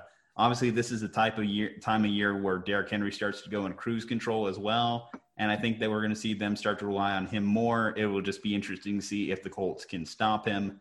I'm going to go with the Tennessee Titans on the road to take the lead in the division. Okay, next up. Uh, probably don't have to put too much analysis into this one. Um, I was disappointed in the Vikings because they were positioned with a win. If they could have beat the Cowboys, which they should have beat the Cowboys this past week, they could have went on a little run here and potentially snagged a wild card. But at four and six, welcoming the four and seven Panthers, it's not looking great for them. They are four point favorites at home. I think Teddy Bridgewater might be back this week. He was close to starting last week. But god dang, those Panthers, they are a feisty team. And I think I like them plus four in this game. Uh, you mentioned it earlier when we were talking about the 49ers. Nobody wants the Kirk Cousins experience nobody wants the Kirk Cousins experience on their team. But ultimately, I'm going to take the Vikings in this one because of their offense going up against a Carolina defense that it's good, not great. Um, obviously, there's some chances for improvement down the line because they have young guys, Brian Burns, Derrick Brown. Uh, Yetur Gross Matos has been hurt for most of the year, but he was their second round pick last year. So good, not great. They're getting there. Um, and if I take minus four now on the Vikings, I can still lock that in just in case PJ Walker starts and that line starts moving in favor of the Vikings. So maybe hedging my bet a little bit, but I, I will take Minnesota minus four to defeat the Carolina Panthers, who somehow have four wins, as strange as it seems. Quick fantasy take: Dalvin Cook should be set up for a monster game against that Carolina defense as well. Just thought throw yes, that in should. there. Okay, another good one. Um, the Arizona Cardinals at two and a half point favorites are going on the road into New England to face the New England Patriots. Um, hmm. You know, this is the type of matchup in which I like an upset. I'm going to go with the Patriots. And for no other reason other than Bill Belichick, when it comes to facing younger QBs and younger, inexperienced coaches, he tends to have the matchup advantage in that game. I know they've been having ride the Cam Newton roller coaster, but I think that that roller coaster is going to inch forward for a W this week. Give me New England at home. Much like the Titans and Colts game, I would, def- me personally, I would defer to whatever the experts go with. Like, say the line moves farther towards Arizona, like to three, four points. I'll know big money is going on Arizona so I'd take Arizona. If it goes the other way, I'll take the Patriots. Um, in the short term, I'll take Arizona, and I'll take Arizona because of New England's inability to move the ball in the passing game. And Damiere Byrd has been fine so far this season. Um, I forgot the other guy's name who has replaced Edelman at this point. Um, Jakobi Meyers. Jakobi Meyers, thank you. Um, you know that you know it's bad when I, I can't name wide receivers on the Patriots. You know things of or name undrafted quarterbacks that end up becoming wide receivers for the Patriots. That too, that too. They've got one on IR, and Edelman will be back sooner or later. But um, their inability to pass the ball, I think, is going to come back to haunt them. And uh, I obviously Arizona has no problem moving the ball. They're the most efficient offense in football. That that rating may have changed this week because they did not have a great game versus the Seahawks, so they may be farther. But headed into that week, they were the number one most efficient offense in football. So I'll take Arizona. I like two and a half. It seems fine for now. But again, if you're listening to my actual advice, I'd look at what the line is come Sunday morning versus what it is on Tuesday afternoon. uh, I think Stephon Gilmore might be back too. I was hearing that could be a bit of a game changer in terms of at least t- locking down, obviously, Kyler Murray's number one target and DeAndre Hopkins. I think that could play a lot into this game. But again, young team going in Foxborough. I like Bill to come through with the win in this game. Like I said, the Patriots, and we talked about this last time you were on, were the AFC East. Patriots were just going to be one of those average teams, not great. The roster wasn't well constructed. Obviously, that's part Bill Belichick's fault there. But here they are, four and six. I don't think seven and nine, eight and eight is too much of an impossibility at this point. Um, okay, well, the AFC East, um, the the Dolphins are vying for a wild card spot at this moment, and they're going to get a lot of help because they get to play the Jets this week. Jets 0 and 10. Miami is a seven point favorite. Tua is going to be the starter in this game. Uh, Tua obviously got benched. He didn't look good against Denver. Um, the perfect remedy when you get benched for a poor performance, play the Jets. They already gave up three touchdowns to one rookie quarterback the previous week. Will they give up three touchdowns to another rookie quarterback this week? This is interesting because the Jets did cover the spread last week. So if you did, did, bet the Chargers, you would have lost on that one. Chargers um, suck betting. That's that's for sure. Yes the Chargers are, are in that tier right above betting the Lions and the Falcons. Just slightly better, but also equally awful trying to bet the Chargers. I think the Broncos might be in that category also, who beat the Dolphins last week. Um, I think people who are freaking out about the Tua benching are playing the result more than they are like genuinely concerned that this is a problem with Tua. Now, am I sold on Tua? No. Do I think it was the right decision to put him in when they did? Yes. Do I think it's the right decision now? Of course. There, there's not much of an upside to put Fitzpatrick in. Um, but the Dolphins really want to make the playoffs. And the difference between not making the playoffs this year as the eight or nine seed and being the seven seed going into next year is actually a bigger difference than people realize. There's a great study done by, um, I forgot the book, but basically they did it with golf and how golfers who made the cut by one shot versus golfers who missed the cut by one shot those who made the cut like had an exponentially better chance of winning because of the the good mojo of like accomplishments. So I think the Dolphins are set up well to make the playoffs. Now it might come down to just tiebreakers at 10 and 6 between them and Cleveland and they might miss out on the playoffs, but um, all of this is analysis to ignore the fact that the Dolphins are going to win this game. They're going to win it handily, and the Jets are going to go to what is this 0 and 11 now? I think 0 and 11 for the Jets at this point. I wonder if it only being a touchdown line is related to how Tua performed last week, though. I mean, let's face it, the guy didn't even throw for 100 yards. He looked bad. It, it's I, I don't think you can overrate how bad he looked against Denver. Um, you took like six sacks, and most of them were kind of his fault for holding on to the ball too long. If his first read wasn't there, he just wasn't gonna just miss sail the throw or just again eat it.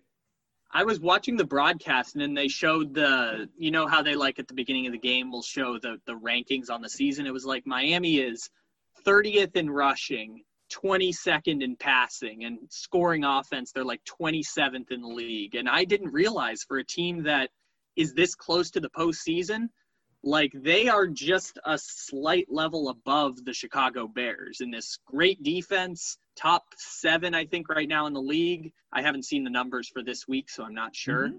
And an offense that is largely ineffective. And, and you're right, it was a lot of punts, it was a lot of three and outs, it was uh, they can't really run the ball, which was a problem back when they had Myles Gaskin, and now is even more of a problem when they have the guy whose name I know. It's like S. Salvon Ahmed. Yes, and I just didn't know. I just know that he's there at this point, an undrafted guy running the ball, and it. I just the Dolphins have been largely ineffective offensively, and if if they decide Tua is their guy and they're not going to like trade all their draft picks to go get Justin Fields, which is probably not even an option right now, um, they're going to do big things this offseason. They're going to bring back Miami native T.Y. Hilton on a one or two year contract. They're going to draft a wide receiver. They might trade for, I've proposed, they might trade for Terry McLaurin. They might trade the house for Michael Thomas. They're going to do stuff to build this offense up and hopefully protect Tua and give him weapons to work because right now he's throwing to Jakeem Grant and Mike Gesicki and DeVante Parker DeVante is fine. Parker, who I think there's like 25 or so receivers that are better than DeVante Parker. Though, yeah, that's fine, but I you can win with a receiver that's in that 26 to 30 range. Look at the that's, 49ers. I mean, hey, I don't have Deebo Samuels as a top 30 wide receiver. I mean, sometimes you you can get away with a bunch of B players um, you just have to have an A at quarterback if that's the case. And I don't or think... your your margin for error becomes much smaller, like the yeah. 49ers and the Saints. Yeah, so I think if when it comes to to obviously actually we talked about this, it is kind of a downgrade going from even the offense he played in in college where you have Ruggs, where you have Jerry Jeudy, where you have their tight end, where you have Smith, where you have Najee Harris, you know, you have all these guys, and then you go to Miami where your top guy is DeVante Parker. And yes, DeVante Parker is the first rounder himself, but all three or four of those guys I mentioned are probably going to be in the first round blue chip players. So it was kind of a downgrade in terms of the offense he was in in college to the offense he is in the pros. But all that to say, if you're right, if they surround him by talent, they go out there get these A plus free agents that should be able to help him next year. Uh, and when it comes to the question on whether or not yeah, should Miami look as far to quarterback in the draft next year, it's like, well, you can, but at that range, similar to where the Niners are going to be drafting, you're looking at Do you believe in Trey Lance over Tua? Do you believe in Zach Wilson over Tua? Is the gap that big to where you can make that adjustment? And I don't think it. I don't think it is. I don't think it's fair for us to evaluate after one year or even just after three games of Tua whether or not he's better than Zach Wilson. I, I don't think this is a Josh Rosen, Kyler Murray debate. I agree with you. And the Dolphins are obviously making that evaluation right now because, again, he's been good, not great, but he also hasn't been asked very much. So, one game, two games, not even four games of a sample size is enough to know how good he actually is. In the case of the Cardinals, which is obviously the notable example, they had a regime change, and that regime said, hey, we're going to hire Cliff Kingsbury, and we're going to pair him with the perfect quarterback for the air raid system in Kyler Murray. Now, it may have been the other way around. It's like we can get Kyler Murray with the first pick, and so we're going to pick a coach that works well with him. But yeah, I, I, I expect fully that Miami they drafted Tua, they're committed to Tua. They're going to get T.Y. Hilton and Terry McLaurin and Michael Thomas and whatever else they're going to do and try and build a really good wide receiver corps where instead of being your Stefon Diggs, DeVante Parker can be your Cole Beasley. And at the same time, for the listeners, don't evaluate him after this week because, again, they are playing the Jets. And again, we picked the Dolphins to roll over the Jets this week, moving into the next game. All of this was just fluff so that we didn't have to talk about this game that's going to be awful. exactly. Pretty much. We didn't even talk about the game. We just talked about Tua because that's the. What do you need to know? It's Joe Flacco and it's Frank Gore and it's Denzel Mims. God, is Sam Darnold really that banged up? I, maybe I, I, like undervalued the injury because I haven't. I, I when I saw Joe Flacco was starting again this week, I was like, really? But you know, it's a it's a shoulder injury, and that it it may be something worse. They haven't done anything, but I think they're protecting their goods for a future trade. I don't know. Is it protecting them though? Because with the last game tape that Sam Darnold put out there, wouldn't it be better to have him play and hopefully put out a better production than what we saw early in the year if you're trying to increase his value? I think he is genuinely hurt. I think the, the concern is if he play if he's healthy enough to play hurt because I think there's I assume based on what we're hearing there's probably like a slight tear in the shoulder um, where he could probably play through it, but you're risking a, a future a potential worse injury, which is it's football. You're going to have a potential worse injury concern on every play. But B, if he's ineffective, can it be chalked up to the shoulder and will teams use that against them? So I assume he's he's not a healthy scratch but I assume based on the fact that he played a game or two games, it's an injury he can probably play through that they're just being careful about. Yeah. Okay. Well, next game up. Um, speaking of again, so the Dolphins get a scheduling break as they get to face the Jets to increase their playoff odds. Well, so do the Browns. They to play the Jacksonville Jaguars on the road. They are touchdown favorites going into this game. The game plan should be easy. Nick Chubb, Kareem Hunt, run it down Jacksonville's throat until they just give up and want to leave the field. Go ahead and give me the Browns. I'm even going to take them with the plus seven or the minus seven. I think Jake Luton is either two and one or three and zero oh against the spread this year. So it's been like they are the ultimate backdoor cover team at this point, um, which is tempting. But ultimately, I do think that the the Browns are the cream of the crop in terms of that like second tier of teams that includes like them, the Dolphins, the Raiders, and Baltimore. Um, I think they'll probably be the sixth seed in the playoffs or the fifth seed, depending on how tiebreakers fall with the Colts um, or maybe the Titans, depending on whether the Colts win this weekend. Um, the Browns will make the playoffs, um, and I love that running game. They're not they're not asking a lot of Baker Mayfield. They are disguising Baker Mayfield, and ultimately that's going to help them be a better team. Um, because again, it, we don't know how good Baker Mayfield is. Um, and if they disguise him with this rushing attack that models what the Vikings are doing with Dalvin Cook, what the Packers are doing with Aaron Jones, and what the, the 49ers and Rams are doing with their running back committees, um, all of them coming from the same offensive schemes, um, I think that the, the Browns can be a largely effective offense with a defense that has so much talent. Like it is a really, really talented defense, a very injured defense, but still, you're talking Denzel Ward, you're talking Myles Garrett being that well, Myles Garrett with COVID concerns, of course. Denzel Ward, I actually just saw on ticker like two hours before we recorded. He has a serious calf strain. He's going to be out the next three weeks.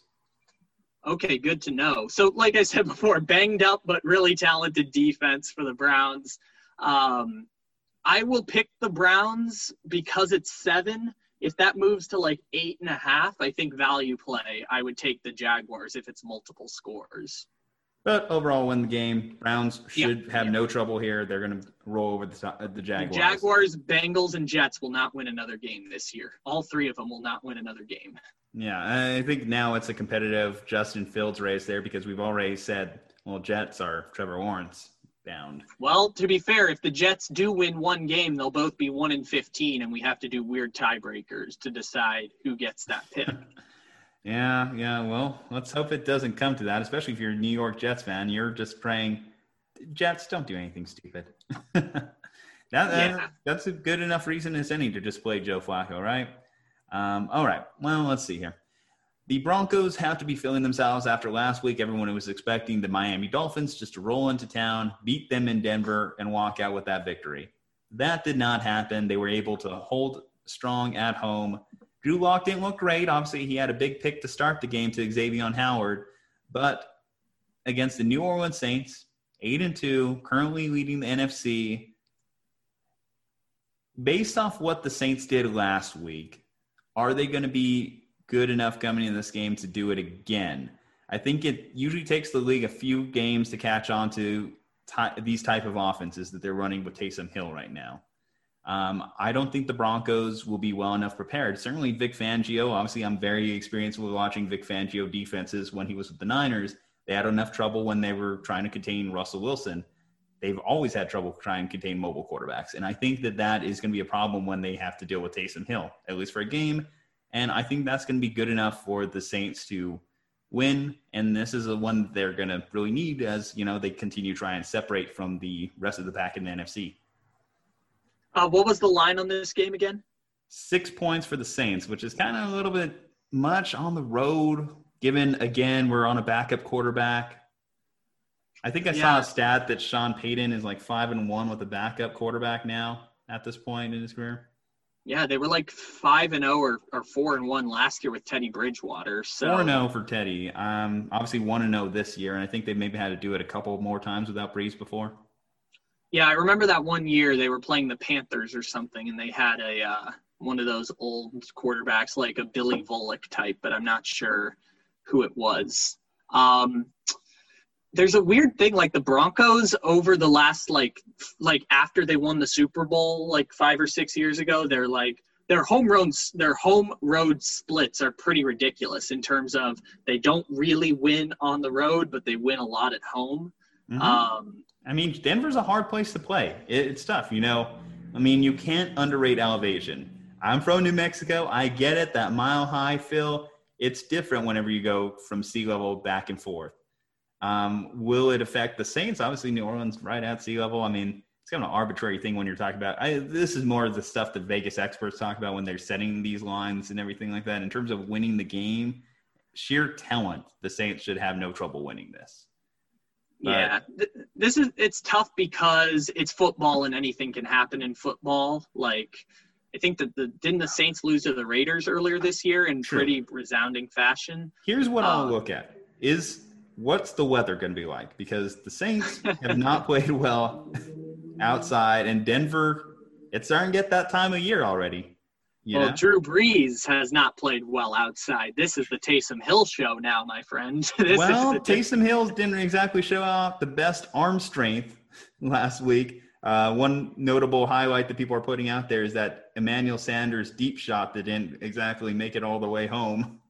So I, I this may have been a, a like fooled by the internet thing, but I thought someone said that it like nicked the AC unit at the top of the stadium, which may have just been a joke. Yeah, that, I don't think that, he's got that to, trajectory. it's fun to think about that idea. Um, Bright and sunny, but 40 degrees, 44 degrees. Yeah, I'll roll with the Broncos. I'll roll with the Broncos. With I'll take the six points with no conviction that they'll win, but they'll at least keep it close. So you're feeling the Saints to win the game, but you're feeling the Broncos to beat the spread. More so, I'm feeling the Saints to not cover the spread. Not which, cover the spread. Okay.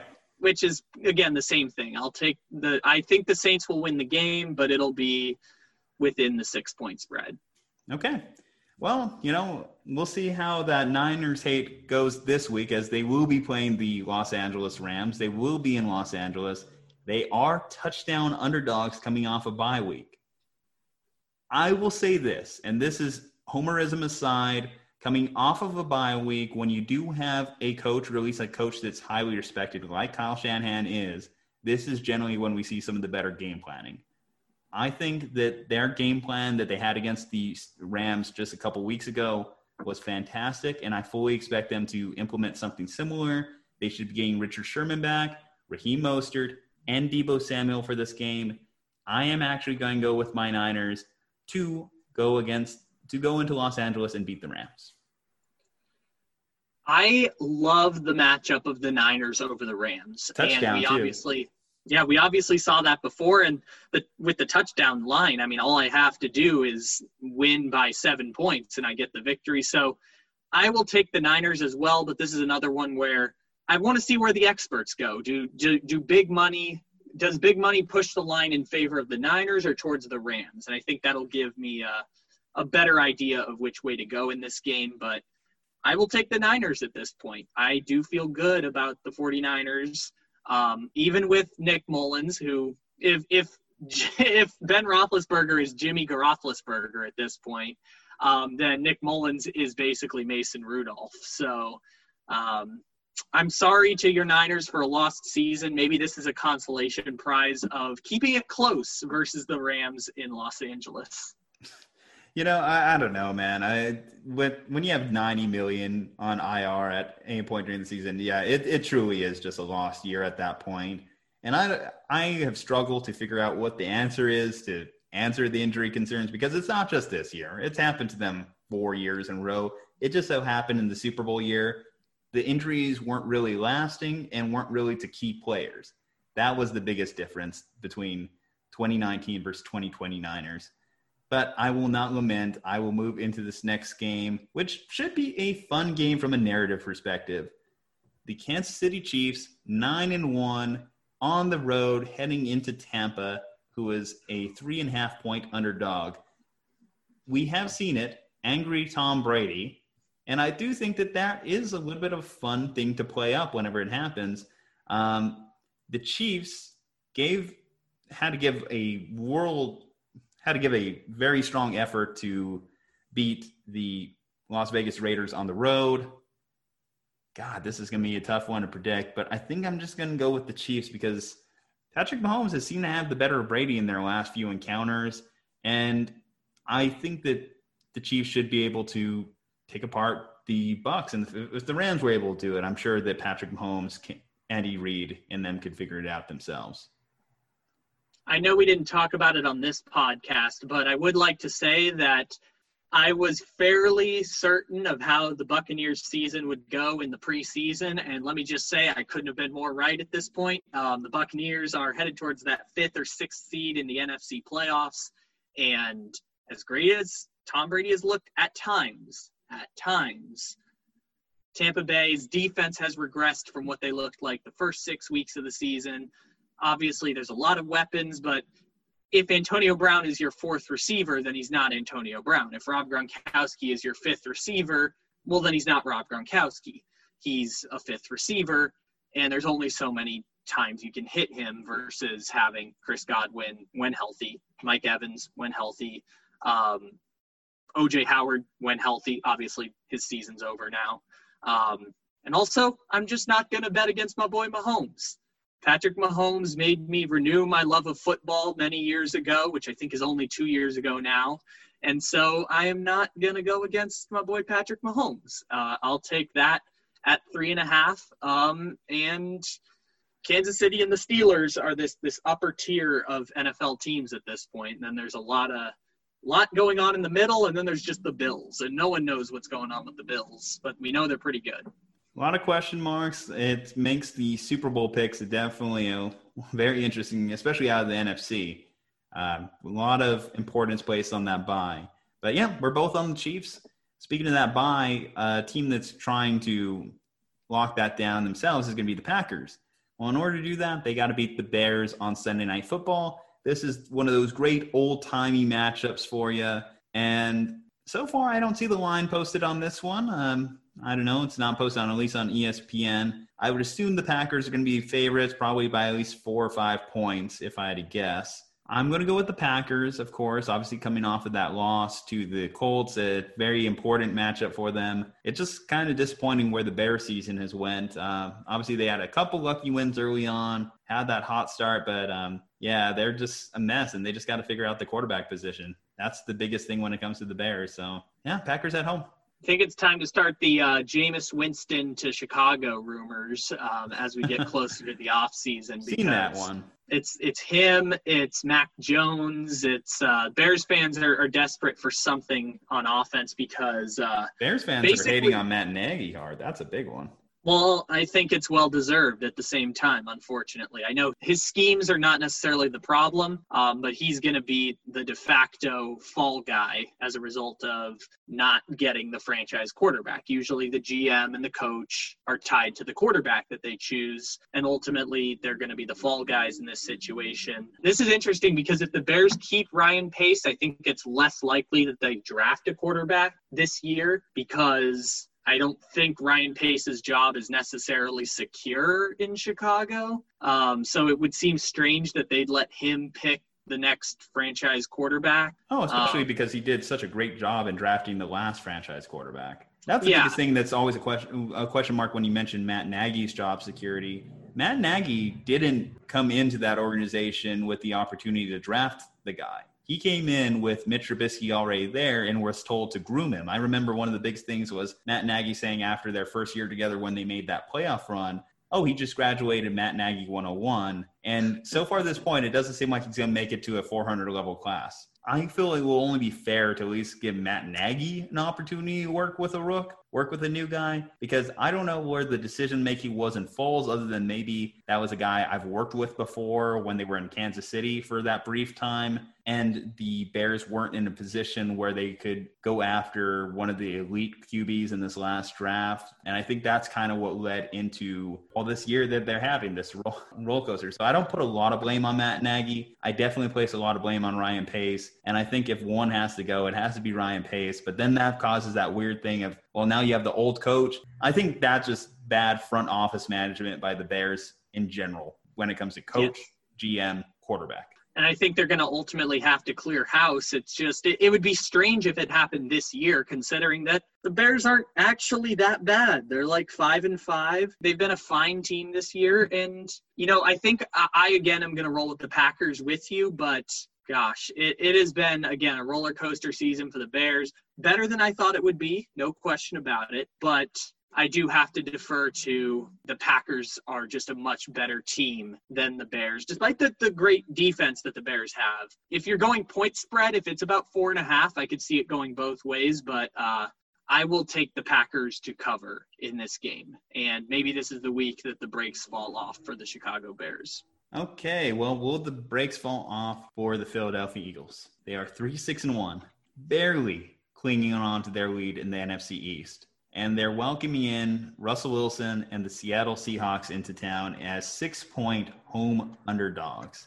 You've heard the narrative Carson Wentz. How long is he going to be starting? You've heard people calling for Jalen Hurts. This has been a horrible year for the Eagles, and I think they're in a bit of a crossroads themselves. Would you move off of Wentz? I'll start it off there.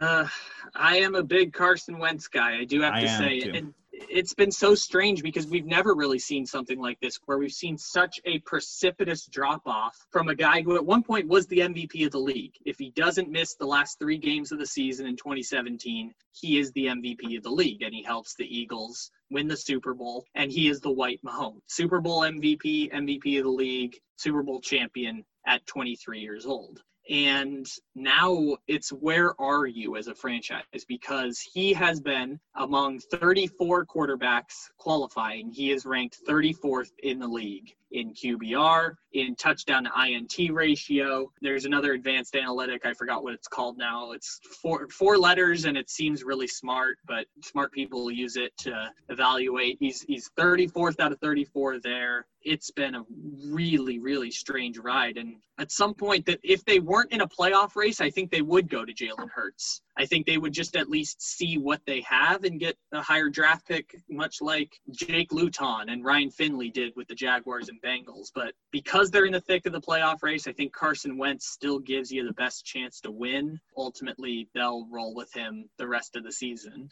I just look around that team and I don't know how much blame I put on the Eagles. They definitely went out there and tried to get some wide receivers. We're hoping DeSean Jackson could have stayed healthy. Jalen Reagor in his rookie year, he's been banged up. JJ Arcega Whiteside never developed into anything. Alshon Jeffery's been hurt. So they've made attempts to surround Carson Wentz with some guys. Miles Sanders, he's never really taken over the run game. I think that's when people are starting to shift the focus now onto Doug Pederson. And now Doug Pederson's in the spots where, on one hand, yes, he was a Super Bowl winning head coach, but then people are like, well, look, Frank Reich leaves, DeFilippo leaves, and suddenly the offense is having to rely on Carson Wentz to pull miracles out of his ass half the time. And that's when they do win. So when you say that Wentz gives them the best chance to win. I agree with that because when they have won, it's usually because Carson Wentz has went out there and did something extraordinary. The problem is when he's not making those extraordinary plays, the offense struggles to move the ball. And then you add that to a defense that has been banged up last year and has just been not great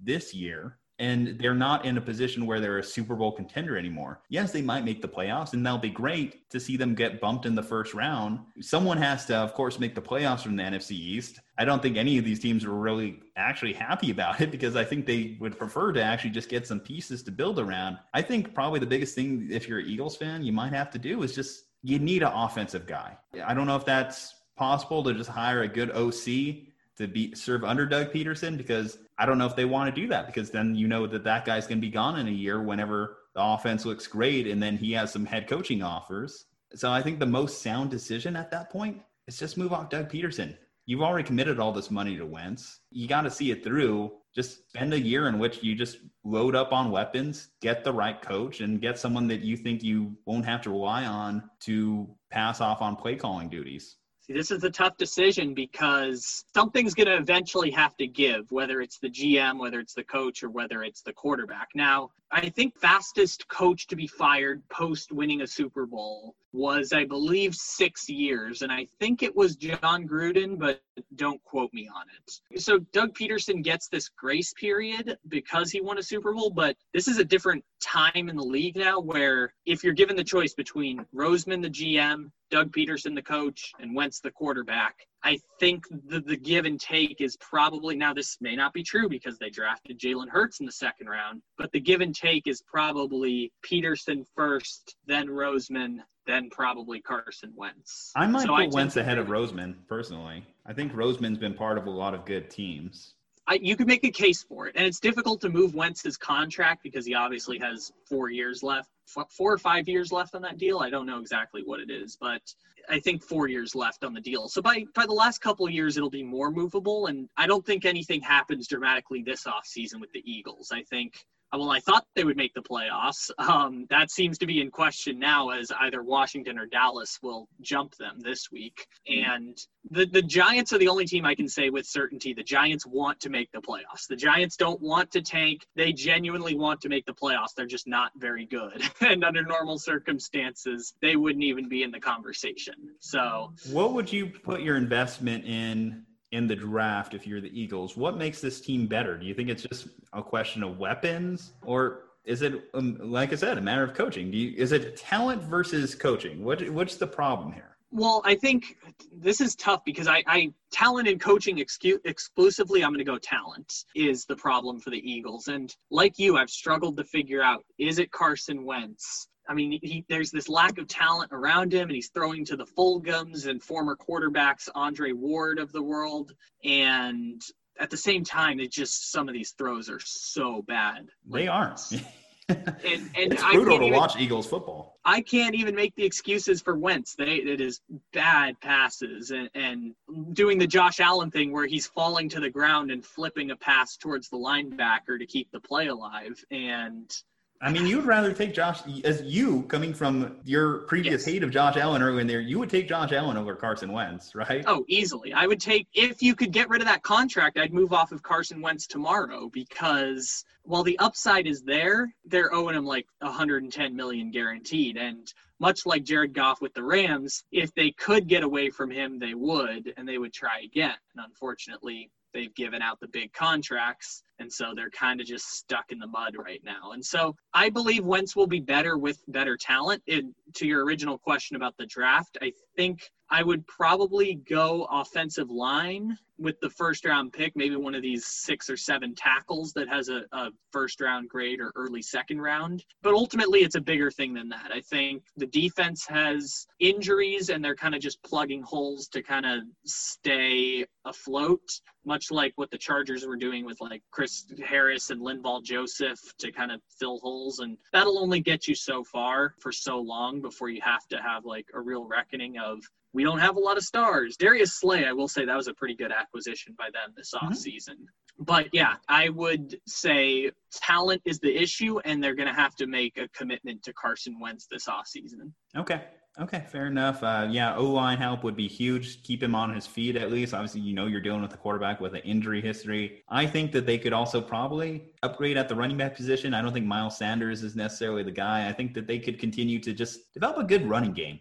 I think that would go do wonders for Carson Wentz and keeping him like upright and not having to make miracle throws and all this extra stuff that he's having to do and keep that guy going. I, I am still a Carson Wentz fan.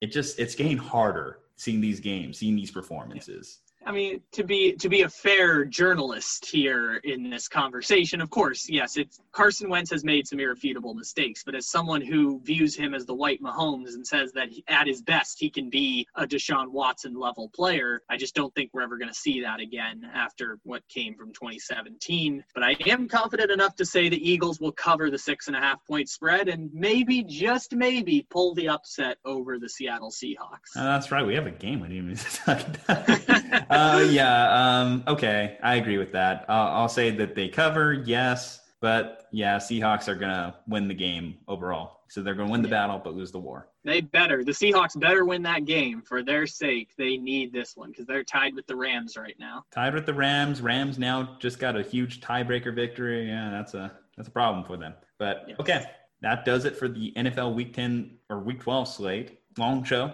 good show. But Kyle, thank you again for coming on. Let's see here. The only appropriate thing to do is just plug everything. Tell us what you're working on.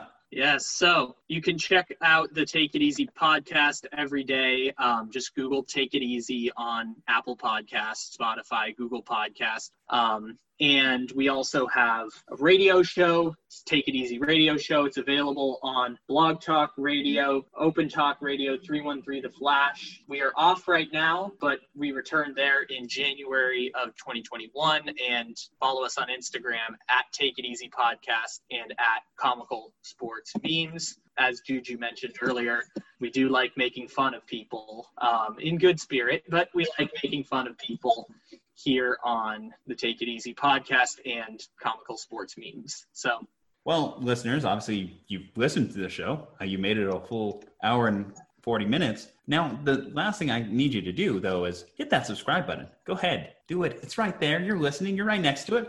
Do it. Other than that, guys, uh, of course, use our promo code SLUMP to save 20% off, plus free shipping and handling at manscaped.com. Use promo code SLUMP to save 10% off, 15% off Nature's Leaf, Caveman Coffee. Go and check out Razer Sport, R A Z E R Sport.com, at Slumpbuster Podcast on IG, at Slumpbuster Pod on Twitter, and especially holiday season, guys. Thankful for you listening, but I really want you to stay safe, happy, and healthy, and we'll see you on the next one.